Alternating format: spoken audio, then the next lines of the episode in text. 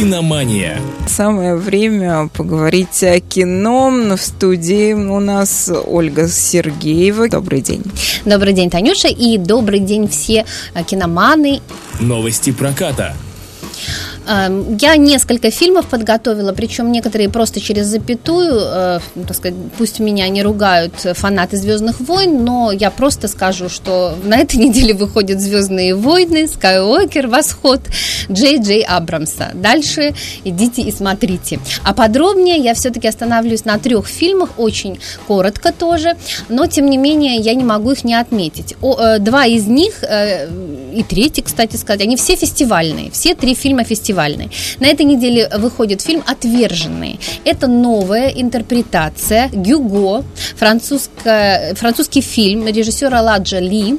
Это чернокожий, вообще-то, парижанин, который снимает э, картину э, на современной основе. То есть действие происходит в наше время. Причем очень актуальная проблема. Не только для Франции, не только для Парижа, но и вообще для всей Европы. И вообще, ну, я думаю, что для всего мира. Э, в парижском районе, в Пари... одном из парижских районов, а в 19 веке он был очень неблагополучный, да, а сейчас он тоже неблагополучный, но в этом районе сейчас живут мигранты в основном, э, чернокожие жители э, Парижа. И вот там случается, скажем так, ну, маленький мальчик совершает кражу, и полицейские расправляются с ним очень жестоко. Да? И результатом этого всего станет страшное, очень жестокое противостояние взрослых и доведенных до отчаяния детей. В общем, фильм очень напряженный, в документальной такой немножко манере снят, от этого еще более жуткий. Но э, действительно, это фильм ну, уходящего года, который стоит каждому посмотреть, очень живой, очень динамичный и отметен, э, он был отмечен на, в Каннах призом жюри, э, а также попал от Франции в шот-лист Оскара. То есть вот э, будет номинироваться на Оскар именно от Франции. Поэтому это вот последние, так сказать, фильмы, номинанты на большие очень премии, которые выходят в этом году. Я думаю, кто любит серьезное кино, э, посмотрите вот эту любопытную очень э, экранизацию э, Гюго в современном таком, э, современном интерпретации современной. Э, и в прошлый, на прошлой неделе, кстати, вот я не рассказала, но я очень хочу этот фильм, так сказать, сама посмотреть. И э, всем вам, э, киноманы мои, э, тоже рекомендую. Это китайский фильм «Озеро диких гусей». Это нуар. Э, это э, криминальная, в общем-то, история такая неоновая режиссера Дяо Инаня, который э, снял... Э, мы этот фильм, кстати, смотрели в клубе, и очень тоже ну, большие у него были ожидания, и действительно оправдались они. Понравился он очень нам. «Черный уголь, тонкий лед». Вот он снял этот режиссер, если вы помните его. Это в Берли... на Берлинале он получил, вот детектив тоже получил главный приз давно-давно. А сейчас он снял новый фильм, и это тоже нуар. Там будет у нас угонщик мотоциклов, а, который случайно убивает полицейского, перепутав его а, с конкурент, с, с бандитом. Да, соответственно, вот за ним начинает охотиться вся вот армия, все, все, э, что называется, со всех сторон его обкладывают, и, э, ну, естественно, его должна помочь какая-то роковая женщина. В общем, это очень классный нуар, э, китайский, поэтому я думаю, что это будет что-то очень любопытное и интересное. Он уже идет в прокате, на большом экране можно его посмотреть, может быть, в ваших городах, а может быть и нет, но мы будем его ждать э, и будем его смотреть. И, наконец, э, не на большом экране, но вышла «Брачная история». Э, это замечательный фильм, который будет номинироваться 100% на «Оскар», особенно Скарлетт Йоханссон, наверное, в главной роли. Это история развода. История развода двух очень милых людей на самом деле, которые любят друг друга, это вне сомнения, но э, обстоятельства складываются так, что, э, в общем-то, они не могут жить вместе. Два творческих человека, но они, у них уже есть ребенок восьмилетний, соответственно, развод не может здесь уже произойти мирно, и он э, происходит через суд. Да, и вот эта вот вся история а, освещена замечательным режиссером а, независимого американского кино Нао Бумбака. А, вы знаете, наверное, его фильмы, фильмы «Милая Фрэнсис», «Гринберг», и, в общем, если вы эти фильмы знаете, то наверняка любите уже этого режиссера. «Брачная история» совершенно замечательный тонкий фильм. Я его могу посоветовать абсолютно любому человеку, если вы думаете, что кино о разводе это что-то очень тяжелое, душераздирающее, конечно, это так, но эта история очень тонкая и не производит такого тягостного впечатления. Я думаю, любой человек может ее посмотреть и набраться какого-то определенного опыта.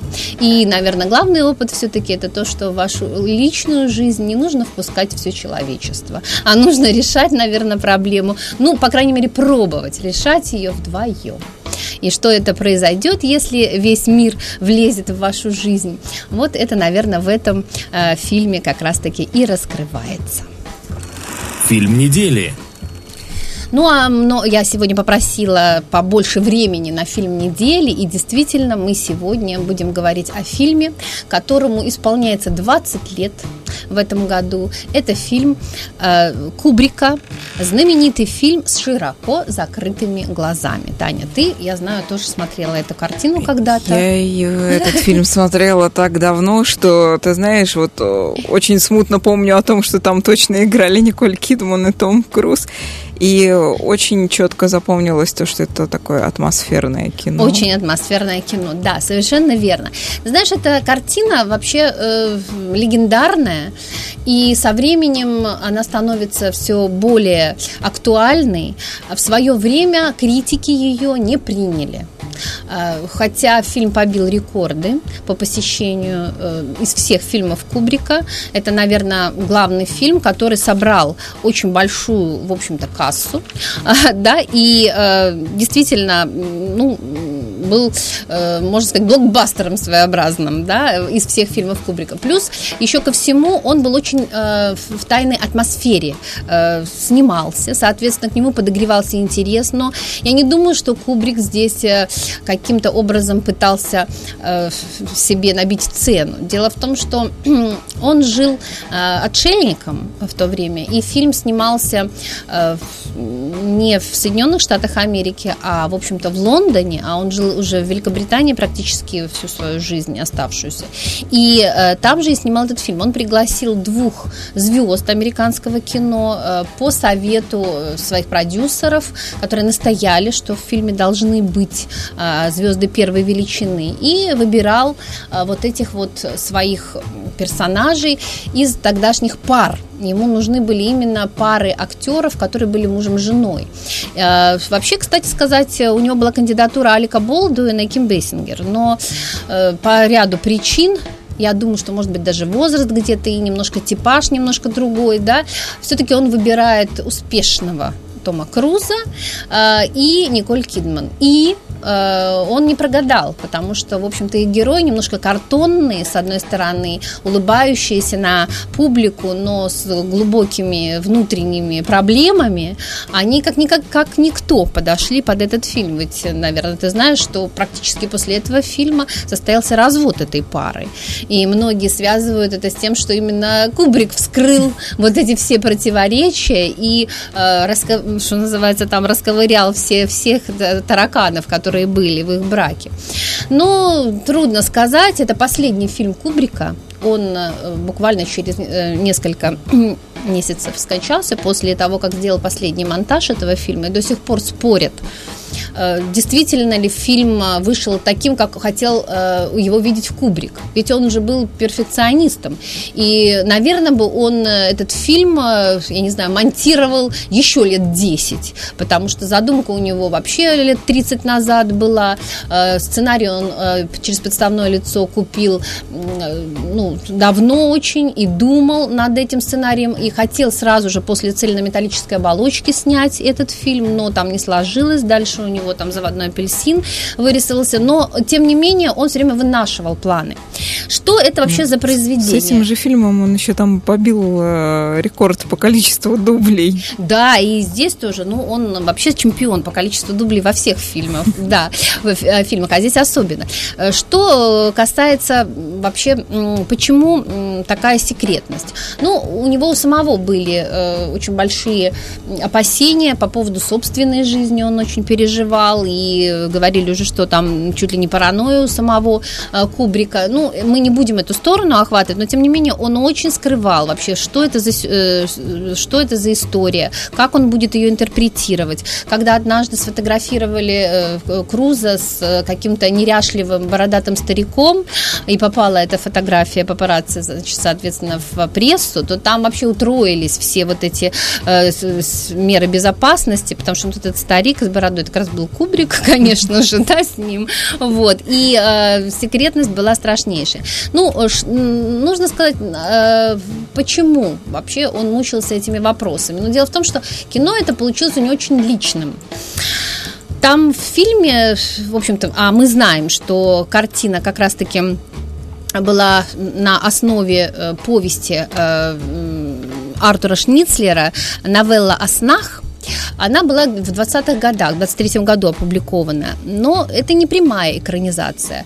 Кубрик перенес все действие из 20-х годов, он перенес в, э, из Вены, опять-таки, начала века, в 90-е годы э, Нью-Йорк. Э, сначала в Дублине, кстати, у него была задумка все, чтобы это происходило, но затем он перенес в Нью-Йорк. И весь Нью-Йорк, э, в общем-то, изображен был в Лондоне. Там даже улицы вымеряли, там, значит, проекции делали различные улиц, да, и все это при помощи различных э, методов кино.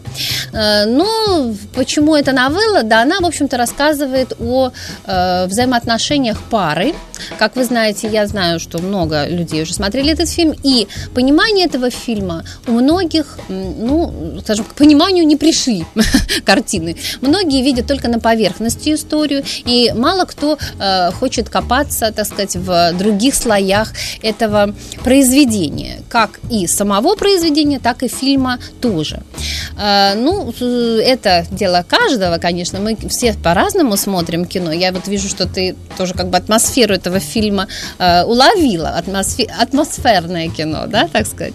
Но и действительно, а, Кубрик хотел создать атмосферу сновидения. Он вообще считал, что кино – это и есть сон.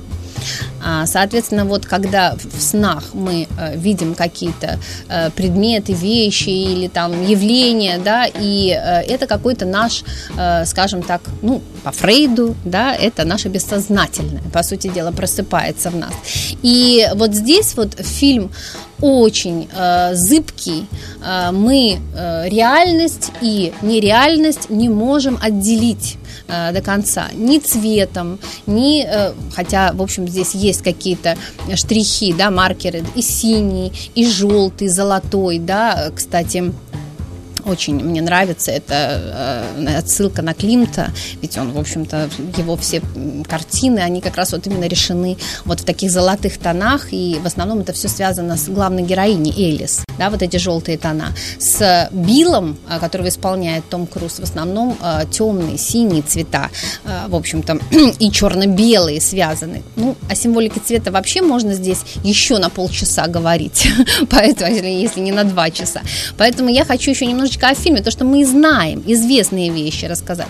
Ну, э, с актерами он, конечно, работал э, просто на износ, э, никому не давал возможности рассказать о фильме, э, все подписали очень жестокие договоры, э, сам Том Круз получил язву на этих съемках, очень, видимо, нервничал, да, ну и, кстати сказать, потом он признавался, что не испытывал симпатии к своему персонажу, это, в общем-то, видно в фильме, э, с каким выражением лица он все исполняет эту роль, да. Опыт весь был, он говорит, не очень приятным, но но если бы он не сыграл эту роль, говорит актер, то жалел бы об этом всю свою оставшуюся жизнь. И да, действительно, это одна из лучших ролей а, этого актера, этого периода его творчества. Ну, почему самая личная картина? Да потому что он изображал практически свою семью. Очень похожа Элис на жену вот именно того периода, особенно когда она в круглых очках, вот с такой прической, э, смотрит на зрителя. Э, все фотографии его личные там были в доме. Дом был устроен, квартира точно так же, как квартира Кубрика. Кубрик точно так же смотрел там э, передачи по телевидению так же, как главный герой и так далее. Ну, естественно, э, мы не можем до конца утверждать, что именно автор хотел э, сказать своей картины, потому что фильм э, очень, опять-таки, различные вызывает ассоциации. Кто-то сравнивает его с фильмом ужасов, кто-то считает, что это готический роман, роман образования, кто-то социальные какие-то аспекты, эротические в этом фильме, ну, скажем так, выделяет, да. Но я бы сказала, что вообще-то э, картина нужно смотреть э, обязательно на большом экране, она выходит повторно, э, вот как раз-таки на этой неделе, как завещал Великий Кубрик, на языке оригинала с субтитрами, и еще там будет маленький документальный восьмиминутный фильм, где члены его семьи Кубрика рассказывают о создании этого фильма и о его значении. Поэтому вот эта двусмысленность и неоднозначность картины все-таки и делает ее произведением искусства. Поэтому э, я думаю, что картина великая. Э, если в вашем э, городе этот фильм идет в этом, э, на этой неделе, обязательно посмотрите ее на большом экране. И кино для взрослых, сразу хочу сказать. А вы смотрите хорошее кино и становитесь лучше. Друзья, на этом программа «Киномания» завершается. Оля, спасибо за интересный рассказ о кино. И, друзья, ровно через неделю на том же месте, в тот же час и по тому же поводу соберемся вместе. «Киномания»